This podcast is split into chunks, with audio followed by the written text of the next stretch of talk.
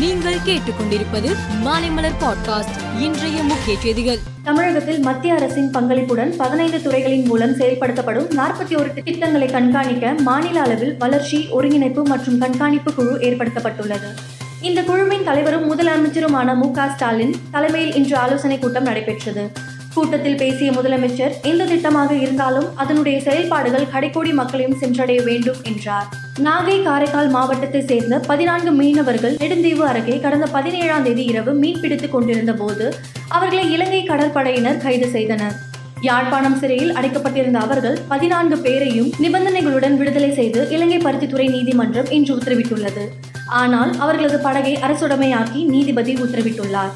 விடுதலை செய்யப்பட்ட பதினான்கு மீனவர்களும் விரைவில் தமிழகம் அழைத்து வரப்படுவார்கள் என்று எதிர்பார்க்கப்படுகிறது.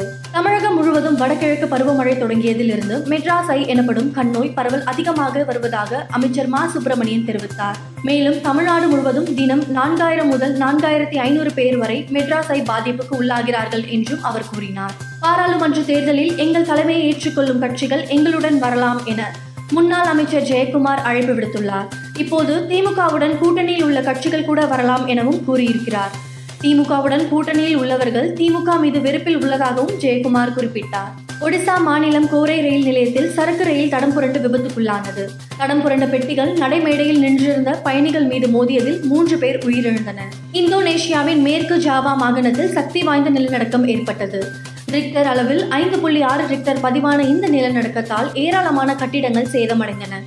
நிலநடுக்கத்தால் இருபது பேர் பலியாகினர். ஏராளமானோர் காயமடைந்துள்ளனர். குஜராத்தில் ஆளும் பாஜகவுக்கு எதிராக மக்கள் கொந்தளிப்பில் உள்ளதாக ராஜஸ்தான் முதல்வரும் காங்கிரஸ் மூத்த தலைவருமான அசோக் கெலட் தெரிவித்துள்ளார். மேலும் குஜராத் சட்டப்பேரவை தேர்தலில் காங்கிரஸ் நூத்தி இருபத்தி ஐந்து இடங்களில் வெற்றி பெறும் என்றும் அவர் நம்பிக்கை தெரிவித்துள்ளார். விஜய் ஹசாரே கிரிக்கெட் தொடரின் லீக் சுற்று இறுதி கட்டத்தை எட்டியுள்ளது. அதில் எல்ஐசி பிரிவில் இடம் பிடித்துள்ள தமிழக அணி இன்று நடைபெற்ற நூறாவது லீக் போட்டியில் அருணாச்சல பிரதேசத்தை எதிர்கொண்டது. முதலில் ஆடிய தமிழக அணி ஐம்பது ஓவர்களில் இரண்டு விக்கெட்டுகளை இழந்து ஐநூற்றி ஆறு ரன்கள் குவித்தது. ஜெகதீசன் இருநூற்றி எழுபத்தி ஏழு ரன்கள் குவித்து வரலாற்று சாதனை படைத்தார். இதற்கு முன் கடந்த இரண்டாயிரத்தி பதினோராம் ஆண்டு ஐதராபாத் அணிக்கு எதிராக தினேஷ் கார்த்திக் நூற்றி ஐம்பத்தி நான்கு ரன்கள் குவித்ததே முந்தைய சாதனையாகும். மேலும் செய்திகளுக்கு மாலை மலர் பாட்காஸ்டை பாருங்கள்.